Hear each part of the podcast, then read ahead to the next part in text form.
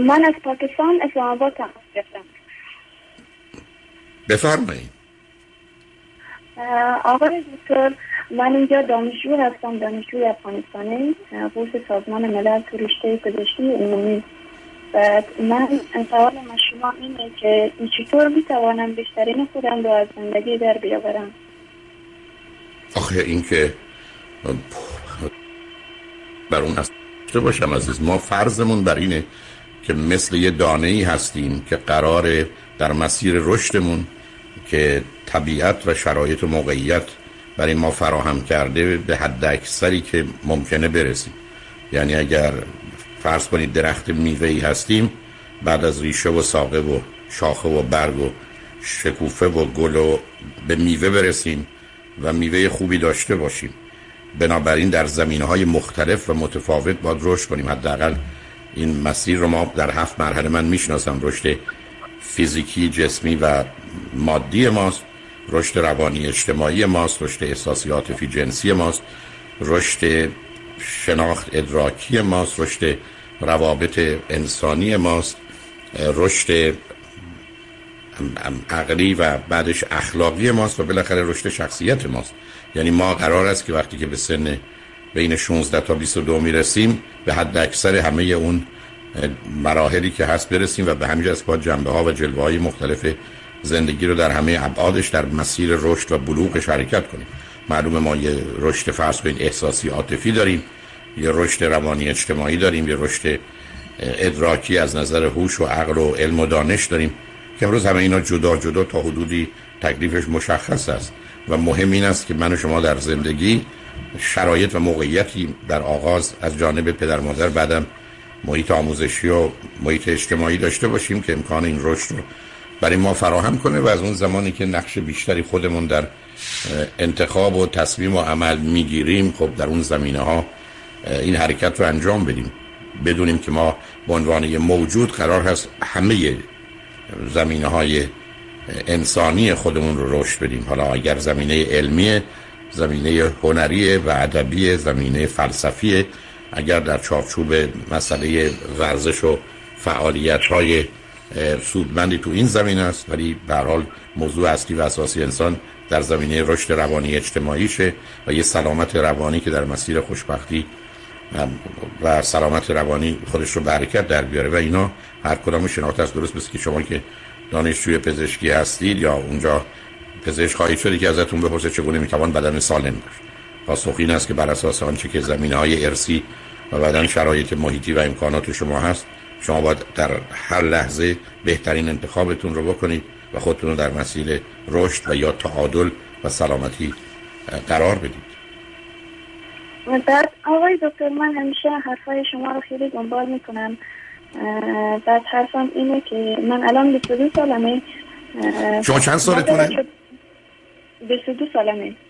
بله.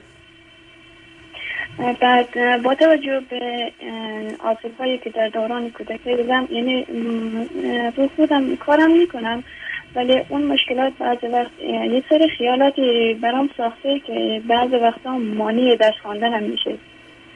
من چجوری می‌کنم خب نه خب ببینید شما درست مثل این است که برگردید بگید من به دلیل آسیب دوران جنینی یا کودکی مشکلی در راه رفتن دارم. یا مشکلی در جهاز هاضمه من هست.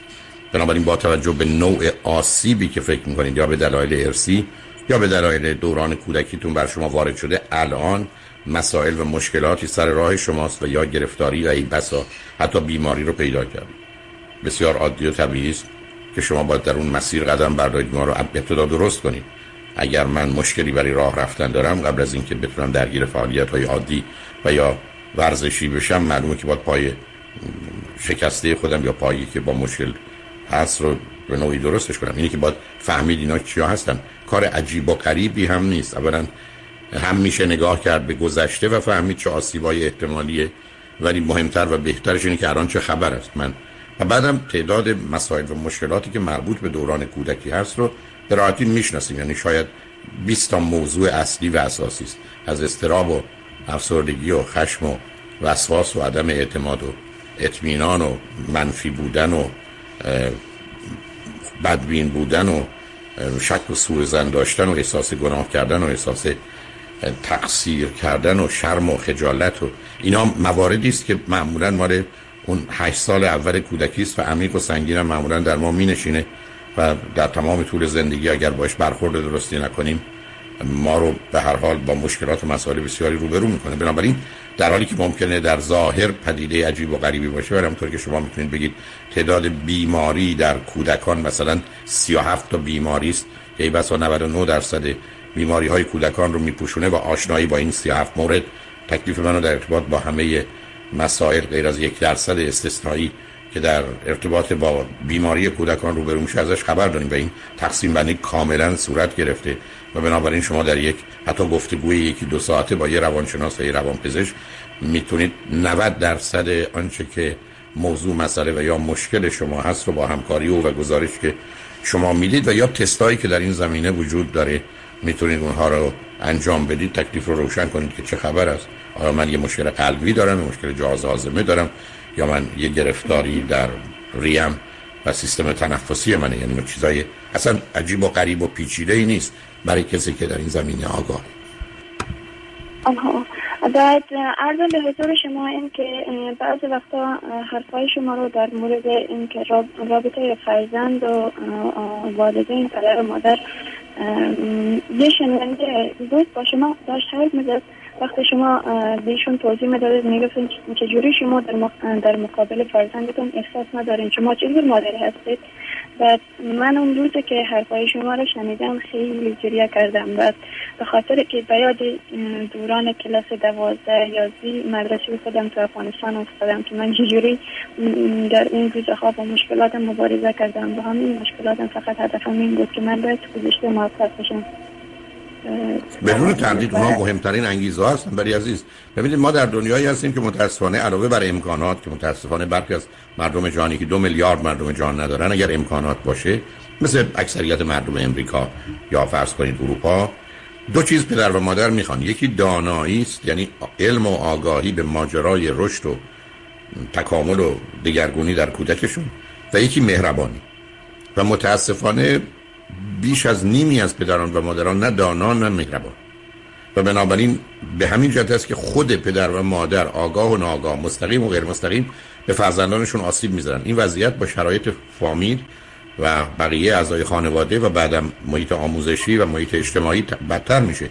بنابراین بر اساس آنچه که مطالعات علمی هست اگر ما یه تعریفی از انسان سالم داشته باشیم یکی دو درصد مردم دنیا بیشتر مردمان سالمی نیستند یعنی همه آدما وقتی به سن 8 یا 12 یا 18 سالگی می‌رسن به راحتی میشه گفت 98 درصد 99 درصد به درجات مختلف آسیب خوردن. حالا برخی از اوقات ما در یه محیط هستیم که یک اصولا سطح دانایی و آگاهی و امکانات در اونجا بسیار پایینه. برخی از اوقات ما در محیط هستیم که متاسفانه تبعیض های مختلف از جمله تبعیض جنسیت که پسریم یا دختریم تاثیر بسیار متفاوت و سنگینی روی ما می‌گذاره. خب اینا شرایطی است که مردم جهان همچنان گرفتارش هستن. بنابراین ما هنوز یه دنیایی داریم که درسته که در جهت علمی و تکنولوژی پیشرفت‌های فراوان کرده و اصلا قابل مقایسه با 2500 سال قبلش نیست. ولی وقتی شما کتاب‌های سقراط و افلاطون و ارسطو رو مال 2500 سال قبل می‌خونید متوجه میشید که هنوز اونا بسیاریشون می‌تونن در برخی از موارد در دانشگاه به عنوان استاد همچنان درس بدن. یعنی ما از نظر آنچه که مربوط به انسان و مراحل رشد و پیشرفت انسانی هست قدم های بسیار کوتاهی برداشتیم. بنابراین کاملا متوجه هستم و البته مطلبی که اشاره می‌کنید خب مورد استثنایی بود که البته باید کل ماجرا رو شنید ولی متوجه شد که متاسفانه چرا بسیاری از ما تعریفی که از خودمون داریم از انسان داریم از دیگران داریم بسیار تعریفی است که از علم و عقل و واقعیت و مخصوصا از اخلاق و انسانیت به دوره و اون رو متوجه هستم. و به همین که یکی از دلایلی که این برنامه مورد توجه برخی از دوستان قرار می‌گیره این است که به نوعی موضوع رو به خودشون مرتبط می‌کنن و هدف هم همین طور که برخی که شما دانشجوی دانشکده پزشکی هستید تو با انواع بیماری ها روبرو میشید که از گرفتاری ها این است که با کوچکترین علائمی که در افراد یا اعضای خانواده ببینید فکر می‌کنید بیماری رو در اونجا تشخیص دهید بعدا معلوم میشه موضوع به این سادگی ها نیست و پیچیده تر از اون است. ولی اینکه ما احساس ارتباطی بکنیم یه همانندی با فردی پیدا کنیم و بعد ببینیم ای بسا در برخی از زمینه ها وضعیت ما یا شرایط و موقعیت ما مانند او یا حتی بدتر از بوده فراوان هست و به همجاست که حتی اگر این برنامه رو چون پیداست شنیدید من روز شنبه بعد از ظهر سه قسمت از اون رو خواهم گذاشت. من مشکل بسیار خودم داشتم که بتونم خودم رو اداره کنم و کنترل کنم و گریه من صداش از پشت بلنگو پخش نشه. برای اینکه باور نمی کردم این نگاه رو در خصوص انسان و این همه بر حال خودمداری و خودمحوری که ما آنچنان درگیر خودمون هستیم و جهان رو غیر از خودمون نمی بینیم و نمی‌شناسیم که می‌تونیم درد و رنج دیگران رو کاملا نادیده بگیریم. بعد آقای دکتر من یه سوال دارم شما دارم. باید لطف بلندتر صحبت کنید. بفرمایید. چطوری می‌توانم خودم رو بیشتر بشناسم؟ یعنی این وقت روانی که من دارم بعض وقت این خیالات مانع در خواندن من میشه. من چجوری می‌تونم خودم رو بدون روانشناس بدون روانشناس خودتون بدون روانشناس که نمیشه ولی حداقل باید از امکانات ببینید از اولا قاعده اول اینه. قاعده اول و اساسی. زندگی رو باید انقدر با کار خوب و فعالیت خوب پر کرد که وقت برای کار بعد و فکر بعد یا این خیالات باقی نمونه شما از همین الان همینقدر که میگید میرم تو خیالات بیخود. یعنی چیزی که هیچ تغییرش نمی‌تونید بدید هیچ کاری براش نمی‌تونید بکنید. فقط وقت و نیرو و انرژی شما رو می‌گیره حال شما رو بدتر می‌کنه. دو چیز رو حتما در شما به وجود میاره غم و خشم رو و حتی بعدش هم استراب و نگران. اصلا قرار نیست ما در گذشته زندگی کنیم. نه ما غذای هفته قبلمون رو می‌خوریم نه ما لباس پنج سال قبلمون رو میپوشیم. ما نه کاری که 20 سال قبل می‌کردیم رو می‌کنیم. بنابراین چه دلیلی داره که برگردیم سراغ خاطرات؟ خاطرات ناشی از اینه که من الان بیکارم و کار مفیدی ندارم. بنابراین وقتی درگیر مطالعه بشیم درگیر ورزش بشیم در ارتباطات که برای ما هیجان انگیزه با مردم روبرو بشیم در زمینه موسیقی و هنر کاری بکنیم شرایطی رو فراهم می‌کنیم که زندگی رو پر کنیم عزیز. حتی تماشای یه فیلم یا یه برنامه جالبی که ما رو درگیر می‌کنه. بنابراین بزرگترین اعتیاد و دشمن انسان خیال کردن یا همین فکر کردن. بعدش تغذیه است. سومش اعتیاد به مواد مخدر. بنابراین وقتی شما با گذشته و خیالات خودتون درگیرید که راه به جایی نمی‌برید هیچ فایده ای هم برش مترتب نیست. برای اینکه ما قراره از گذشته در زمان خودش حالا برخی از اوقات بعدش هم بیاموزیم. ما که قرار نیست به گذشته بیاویزیم. اصلا من با گذشته چی کار دارم؟ گذشته در گذشته. ما قرار نیست با قبرها و مرده ها و گورستان کاری داشته باشیم. بنابراین این عادت و اعتیاد رو که می‌تونه ویرانگر باشه و گفتم بدترین اعتیاد و آسیب زننده ترین در روی زمین است. شما باید از خودتون دور کنید. و همین است که من می‌تونم به راحتی بگم ظرف یک هفته فرق از اوقات هفت دقیقه هم اونم تازه دلایلی داره به گذشته. خودم که بر نمیگردم. مگر اینکه موردی باشه که باید به اونجا سری زد یا پاسخی به پرسش کسی که کرده. و من برای چی برم سراغ گذشته. این, این یه گرفتاری و یه بیماری عزیز. و بنابراین باید از شرش خلاص شد. راه اصلی و اساسیش هم این است که زندگی باید با کار خوب و فعالیت خوب پر بشه تا اینکه جایی برای اون کار نگذاره. حالا بعدش هم با کمک متخصصی و یا مطالعه خودمون گذشته رو پروندهش رو ببندیم. اینکه من روی میز زندگیم 50 تا پرونده باشه. در ارتباط با پدرم مادرم با دوستم مدرسه با معلمم توی اون مهمونی و همجوری اینا رو بیام و نشخار کنم. اصلا ماجرایی نیست که به انسان مربوط باشه. انسان قراره از گذشته بیاموزه و متوجه آینده باشه و در حال زندگی کنه. ولی اگر قرار بخواد خودش رو درگیر گذشته بکنه و در اون بیابان بیاب و علفی که هیچ فایده در موندن اون نیست هیچ هیچ وقت فایده ای نداره بخواد قدم بزنه و بعد خودشو به اون عادت بده یا معتاد بکنه که معلوم است بادر آقای دکتر حرفایی که شما گفتید کاملا موافق هستم. بعد فقط من با روانتراپ چند مدت کار کردم. البته من روانتراپ افغانی رو خیلی قبول ندارم. با یه روانتراپ ایرانی کار می‌کردم. ولی متاسفانه وقتی من رفتم افغانستان به دلیل یه سری مشکلات ارتباطی من با اون آقا قطع شد. بعد الانم دنبال روانتراپ هستم. یه چند تایی رو پیدا کردم ولی اونا خیلی حس کردم به درد من نمی‌خوره. اونا روانشناس نه روانتراپ نه نه آخه همچی چیزی نه سب کنید سب کنید نه این تقسیم بندی که شما می‌کنید معنایی نداره عزیز.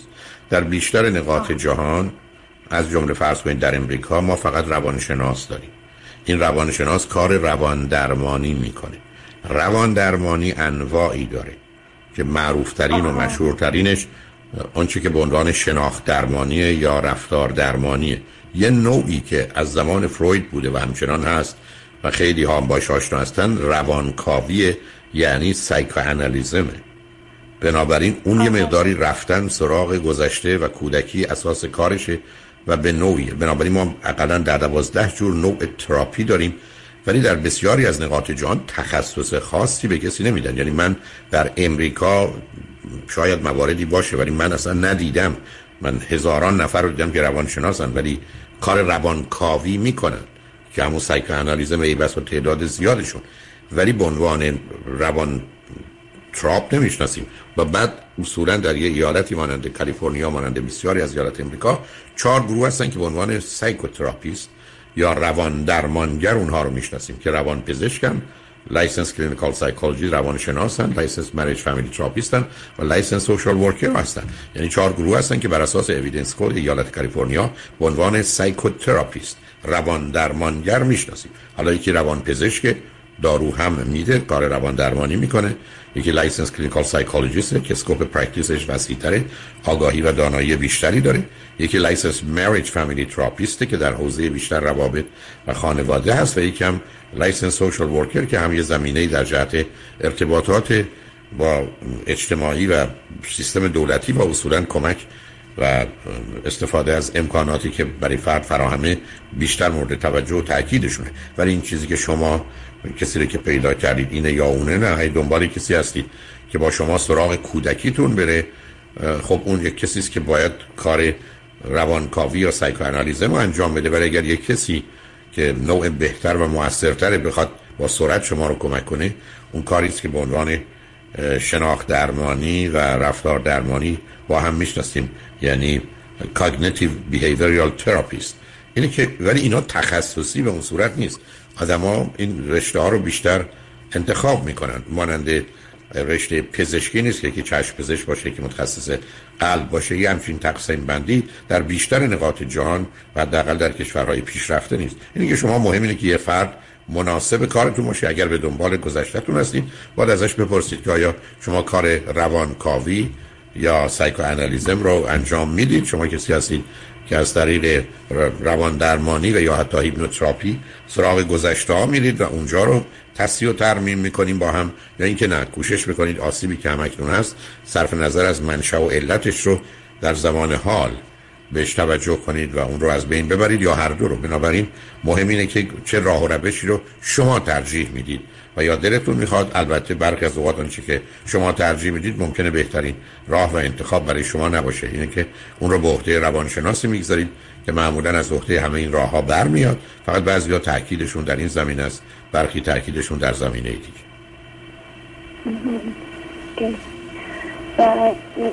الان توضیح شما برای من یکی زندگی رو خیلی من نمی‌دونم. نه ببینید عزیز من متاسفانه صدای شما رو خیلی آهسته دارم. من شناختی از شما ندارم و نمی‌دونم در گذشته شما چه بوده. بنابراین حرف من به شما اینه که شما اگر یه روانشناس پیدا کنید خانم من باشه معمولا بهتره.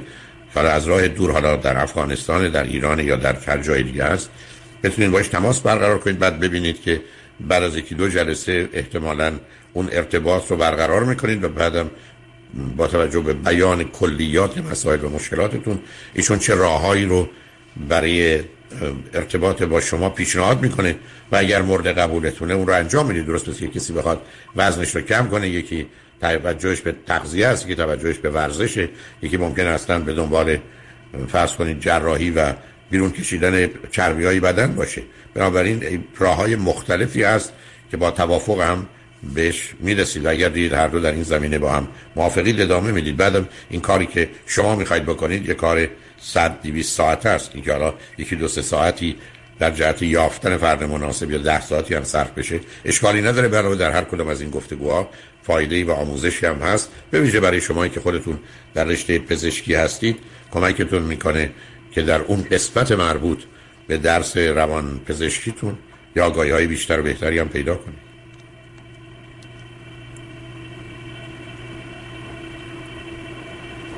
مطلب دیگری هست؟ مثل که شما رو روی خط نداریم.